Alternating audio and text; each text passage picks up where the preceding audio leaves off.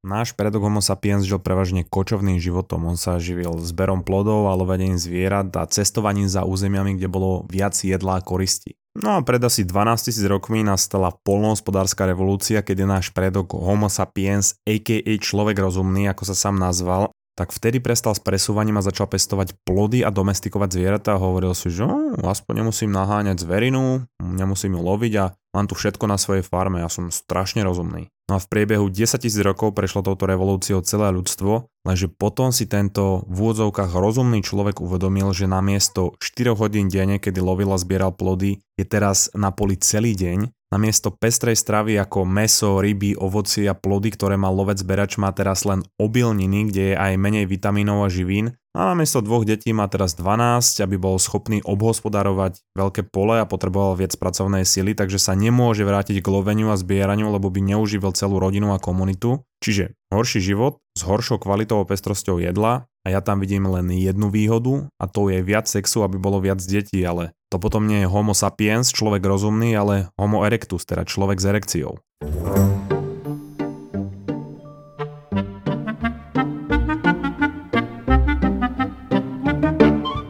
Koľko hodín meria holý človek? To je najstaršia otázka, ktorú si pokladá náš druh už tisícky rokov. Už pred 45 tisíc rokmi sa v Indonézii našli zvláštne mástené malby, ktoré naznačujú, že už títo naši predkovia sa touto otázkou zaoberali. Ak sa ale pozrieme ešte ďalej na našich predkov do Afriky, tak to bol druh, ktorý bol nedôležitý a nerelevantný. Náš vtedajší vplyv na ekosystém a svet celkovo sa nelíšil od ostatných zvierat a druhov. Potom ale stlačíme tlačidlo pretočiť vpred o niekoľko tisíc rokov a tento nedôležitý druh sa nezaobrá len otázkou, koľko hodín meria holý človek, ale dominuje celú Zemegulu a budúcnosť druhov žijúcich na tejto vesmírom plynúcej guľôčke alebo placke, záleží aký príbeh si o tejto našej Zemi hovoríš, závisí vo veľkej miere od nás. Otázka teda je, ako sme sa dostali z bezvýznamného živočišného druhu po dominovanie celej planéty a to bola presne otázka, ktorú si pokladal aj autor Yuval Noah Harari a výsledkom je kniha Sapiens, ktorá vrhá úplne iné svetlo na náš druh. Je to jedna z najvplyvnejších kníh 21.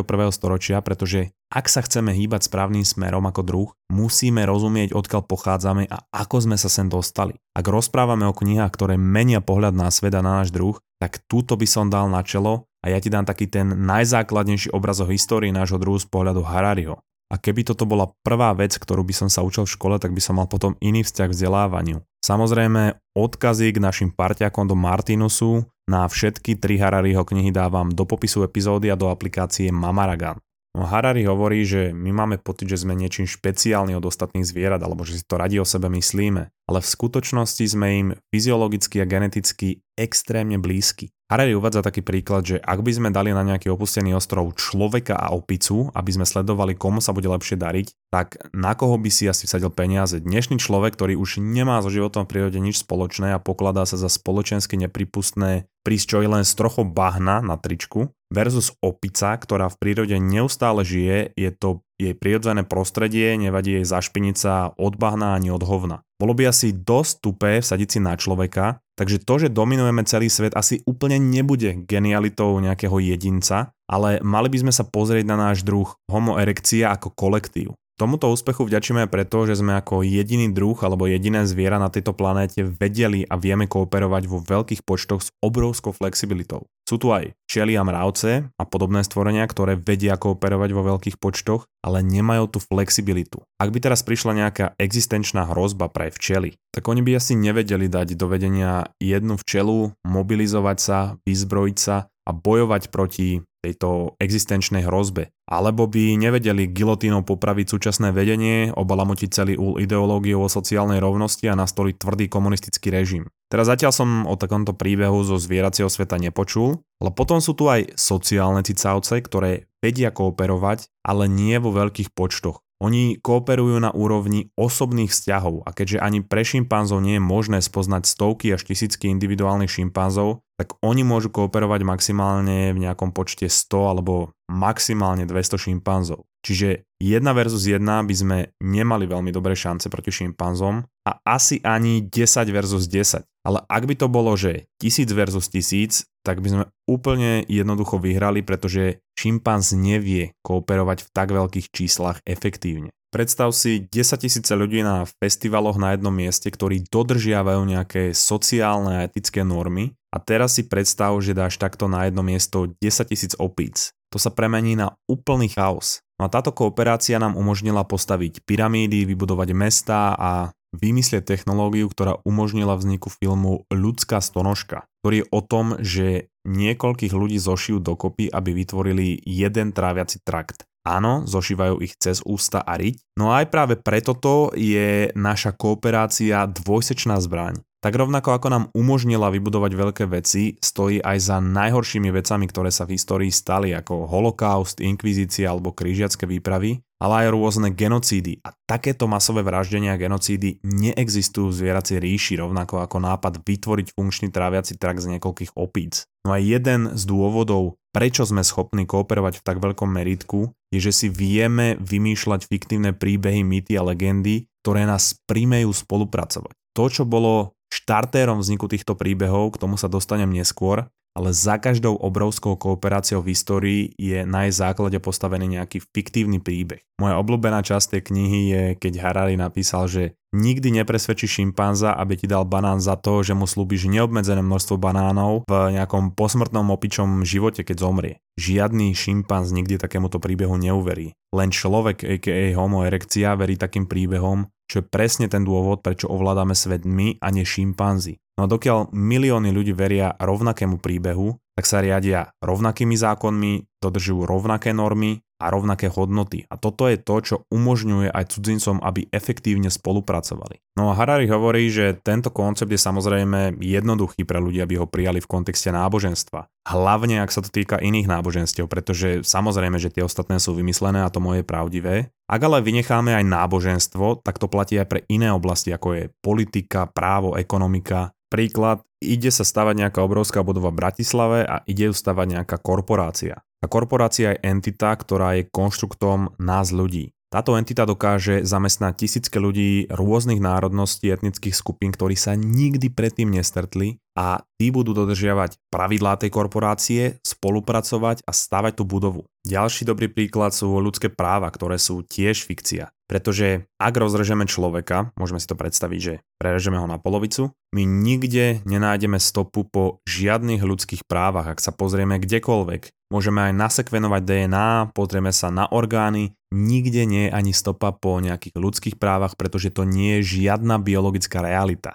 Ja som si napríklad nedávno dával preskúmať DNA od DNA era a vyšlo mi, že efektívnejšie metabolizujem kofeín, že mám predispozíciu na diabetes druhého typu a obezitu, ale žiadne práva som tam zapísané nenašiel. Jediné, čo dokázala odhaliť genetika, je otázka, koľko meria holý človek a fakt, že z nevysvetliteľného dôvodu sa naše telo správa zvláštne každý jeden rok 10. marca a to už celú históriu od vzniku Homo erectia. Jediné miesto, kde nájdeme tieto naše ľudské práva a slobody sú príbehy, ktoré sme si vymysleli relatívne nedávno vo Všeobecnej deklarácii ľudských práv. Čiže právo na život, právo na slobodu prejavu a tak ďalej. Tá deklarácia bola prijatá 10. decembra 1948. A my to bereme ako niečo dané a ako niečo, čo tu bolo navždy. Ale to je omyl. A ľudia sa vyvíjajú a teraz rýchlejšie ako kedy predtým. A preto je dôležité, aby sa vyvíjali príbehy v súvislosti s pokrokom ľudstva. Bolo by dosť hlúpe, keby sme sa spoliehali na príbehy, ktoré neboli aktualizované o náš momentálny pokrok. Môžeme si zobrať ten príklad tých ľudských práv z roku 1948. Vtedy žili ľudia v nejakej realite a na základe tej doby a tej reality, v ktorej žili,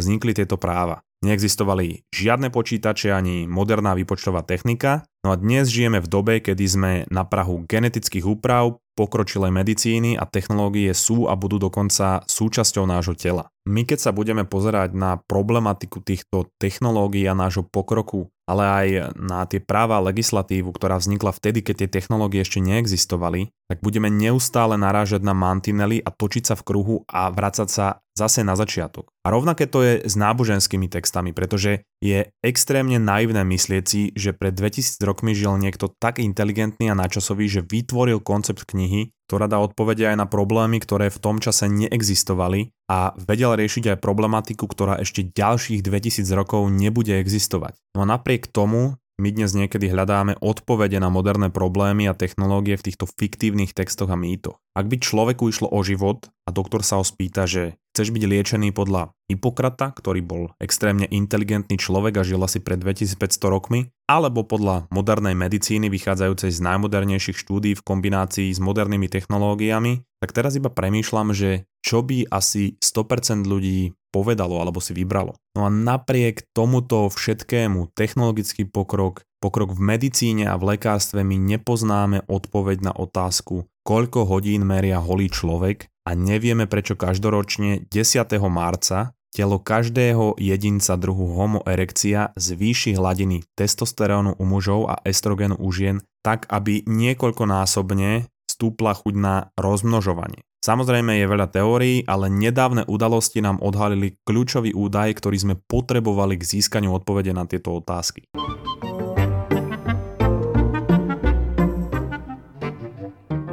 Najsilnejší príbeh, ktorý si kedy Homo erectia vymyslel, sú peniaze. Pretože nie všetci veria v ľudské práva, nie všetci veria v bohov, ale všetci veria v rovnaké peniaze. Ten papier sám o sebe nemá žiadnu objektívnu hodnotu. Nemôžeš ho vypiť, nemôžeš ho zjesť, nemá žiadnu nutričnú hodnotu a dokonca už nie je viazaný na nič, čo má reálnu hodnotu. Napriek tomu všetci veríme, že tento kus papiera má hodnotu 10 banánov a keďže tomu verím ja, aj ľudia v obchode a predavači, ktorých som ani nikdy nemusel vidieť, napriek tomu mi za tento v úvodzovkách bezcenný kúsok papiera dá tých 10 banánov. Toto nefunguje nikde inde v zvieracej ríši. Môže fungovať barter, že ja ti dám kokos a ty mi dáš banán, ale ja ti dám papierik a ty mi dáš banán, tak toto nebude fungovať nikde inde v zvieracej ríši. Len náš druh je schopný veriť takýmto príbehom a preto máme tak sofistikované obchodné vzťahy a systémy. No a ja viem, že všetko toto je fascinujúce, je to taký trošku iný pohľad na našu históriu,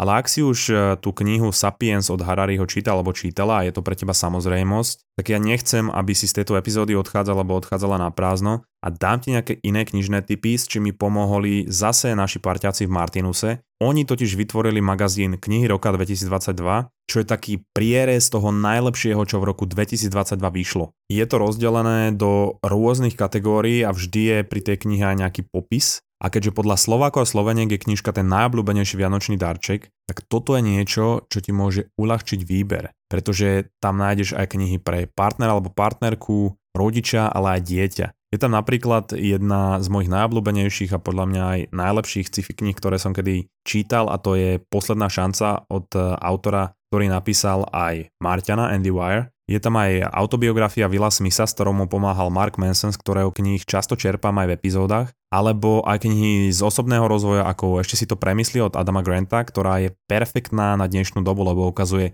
ako sa nastaviť tak, aby sme ostali zvedaví a vedeli zmeniť názor. No je tam ďalších veľa brutálnych kníh a odporúčam ti si ich nakúpiť teraz, lebo medzi 7. až 20. novembrom ak nakúpiš nad 39 eur v Martinuse, tak po novom roku dostaneš od Martinusu knižný poukaz v hodnote 5 eur. Takže pozri buď odkaz v popise epizódy, alebo si pozri na stránke Martinusu akciu Kúp mi radšej knihu a knihy roka 2022. No teraz späť k Sapiens. Tam samozrejme problém nebol v tom, že šíriť nejaký príbeh, ale v tom, ako presvedčiť veľké množstvo ľudí, aby verilo v ten istý príbeh, pretože keď bude mať v hlave každý človek iný príbeh, tak to nebude fungovať. V podstate celá história sa odviala od toho, ako presvedčiť tisíce, milióny až po dnes miliardy ľudí, aby verili nejakému príbehu. Ako ich donútiť veriť v dolár a nie v nejaký iný papierik alebo bitcoin, ako ich prinútiť veriť v tohto boha a nie v iného boha, a nie vždy v histórii to je úspešné, pretože množstvo konfliktov je presne o tomto. Zvieratá bojujú o teritorium a bojujú o jedlo a pri ľuďoch je to tak občas tiež, ale väčšina prípadov je konflikt z dôvodu iného presvedčenia v kontexte fiktívnych príbehov, ktoré tie dve skupiny majú. Na to, aby boli takéto presvedčenia efektívne, je nutné, aby príbehy zabezpečovali to, že my budeme veriť tomu, že ten náš je pravdivý a iné sú falošné. Preto keď si všimneš väčšina finančníkov, ktorí sú naplno presvedčení a zainvestovaní o príbehu dolára, nedokážu vyprodukovať nič pozitívne o Bitcoine, lebo to ohrozuje ich presvedčenie. A to nehovorím teraz ako niekto, kto presadzuje Bitcoin alebo dolár alebo nejakú inú menu, ale ako nezávislý pozorovateľ vyjadrení. Rovnako väčšina svetových náboženstiev, a toto tiež e, hovorím len ako pozorovateľ, má na toto mechanizmus. Kresťanstvo má napríklad prikázanie nebudeš mať iných bohov okrem mňa, aby si sa im klaňal. A to je jeden z najväčších hriechov preto, lebo to ohrozuje pravdivosť toho príbehu. Čiže skrytá správa je, všetky ostatné náboženstvá sú vymyslené a naše je pravdivé a keď tomu neuveríš, tak zhoríš pekle. Čo je efektívny mechanizmus, ale sú tu aj náboženstva, ktoré majú ešte efektívnejší mechanizmus a nenechávajú to na náhode. A ich súčasťou je v podstate zabíjanie bezvercov, aby ostali v podstate iba ľudia verní tomu ich príbehu akokoľvek môže mať príbeh dobré úmysly, vždy sa nájde skupina ľudí, ktorá ho môže zobrať do úplného extrému a takýmto príkladom sú krížacké výpravy alebo inkvizícia, ktoré už som spomínal, alebo aj ten komunizmus. Takže tá podstata toho presvedčiť o jednom príbehu v sebe skrýva deštrukčný mechanizmus, pretože ide proti inému príbehu, ktorý zabezpečuje to rovnaké. No a my sme toto mohli vidieť v praxi v 20. storočí v Európe, nedávna minulosť, kedy sa Európania navzájom vraždili na milióny v prvej svetovej vojne a potom ešte vo väčšom meritku v druhej svetovej vojne. Ale druhá polovica 20. storočia to bolo pre Európu jeden z najviac mierových časov v celej histórii, pretože Európa prišla s novým naratívom a príbehom, ktorý bol dostatočne dobrý na to, aby ho väčšina krajín prijala a bola s ním spokojná. Keď sa aj momentálne pozrieme na rozdeľovanie spoločnosti na dva tábory, tak je to v kontexte príbehov ľahké pochopiť, že prečo sa to tak deje. Koreňom toho všetkého sú, povedzme, že ohnuté informácie, alebo respektíve dezinformácie, či už šírené Ruskom alebo inými zaujímavými skupinami, pretože jedna strana príjma objektívne informácie alebo aspoň minimálne prikreslené a zafarbené a druhá strana príjma nejaké pokrivené a manipulované informácie. A výsledkom je, že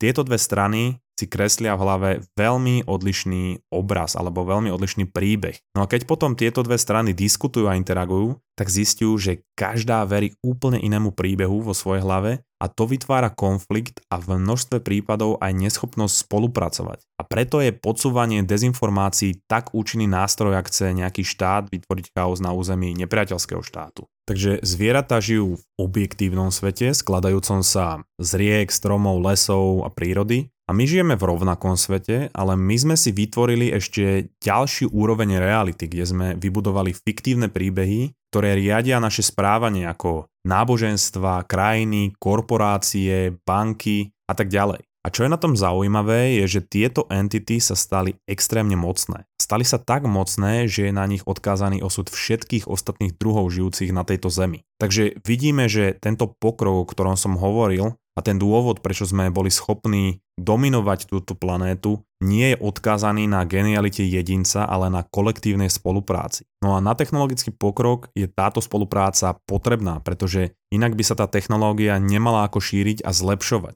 A na túto kooperáciu alebo spoluprácu sú potrebné silné ideologické alebo náboženské príbehy. Lenže ako hovorí Harari, je to stále fikcia a dokonca momentálne máme v týchto príbehoch menšiu krízu, ktorá sa prejavuje v rôznych oblastiach identity krajín, medzinárodných spoločenstiev, medzinárodných vzťahov, rovnako aj vzájomných vzťahov, ale aj v legislatíve v súvislosti s technológiami a keď sa pozrieme na ten výhľad do budúcnosti. A o tejto budúcnosti rozpráva Harari prevažne v knihe Homo Deus a 21 lekcií pre 21. storočie a o budúcnosti v kontexte Harariho myšlienok je aj bonusová epizóda, ktorá bude zverejnená na Patreone a v premium sekcii aplikácie Mamaragan. No a tá bonusová epizóda, ako aj všetky ostatné, aj celý archív, je dostupná pre tých, ktorí sa podielajú a podporujú podcast Mozgová atletika a všetkým ďakujeme. Odkaz na obe platformy nájdeš v popise epizódy. No a teraz my už vieme, ako fiktívne príbehy formovali náš vývoj a našu históriu. Otázka ale je, čo bol ten prvý príbeh, ktorý to všetko začal.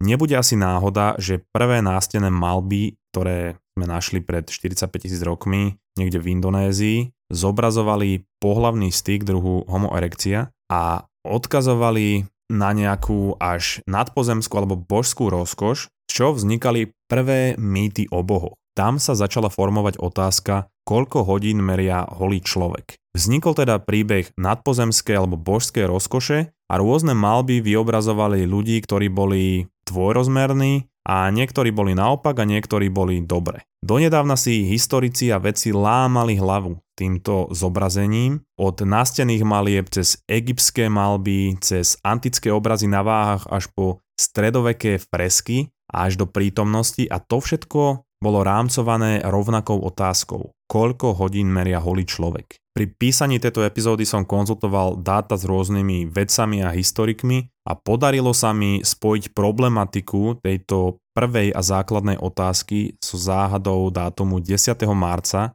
a až po dopísaní tejto epizódy sme spolu s týmom z vedcov a historikov našli odpoveď na najstaršiu otázku a rozlúštili tie vyzobrazenia, ktoré sa ťahli celou históriu drohu Homo erectia. Už názov tejto epizódy napovedá, že sa jednalo o niečo, čo sme mali celú dobu pred očami. Ide o náš hnací motor a to je rozmnožovanie. Aj to hnací motor celej evolúcie. Ten dôvod, prečo boli niektoré postavy zobrazené normálne a niektoré naopak, je úplne jednoduchý. A znova je v názve tejto epizódy. Táto epizóda má číselné označenie 69. Prvé nástené malby spájajúce rozkoš a bohov zobrazovali polohu 69, tým pádom sme našli odpoveď aj na hormonálnu anomáliu, ktorá nastáva každoročne 10. marca, pretože 10. marec je 69. dňom v roku a rovnako sme vďaka tejto epizóde našli pôvod vo všetkých božstvách a odpoveď na otázku, koľko hodín meria holý človek. Je to presne 1 hodina a 9 minút, alebo inak povedané 69 minút.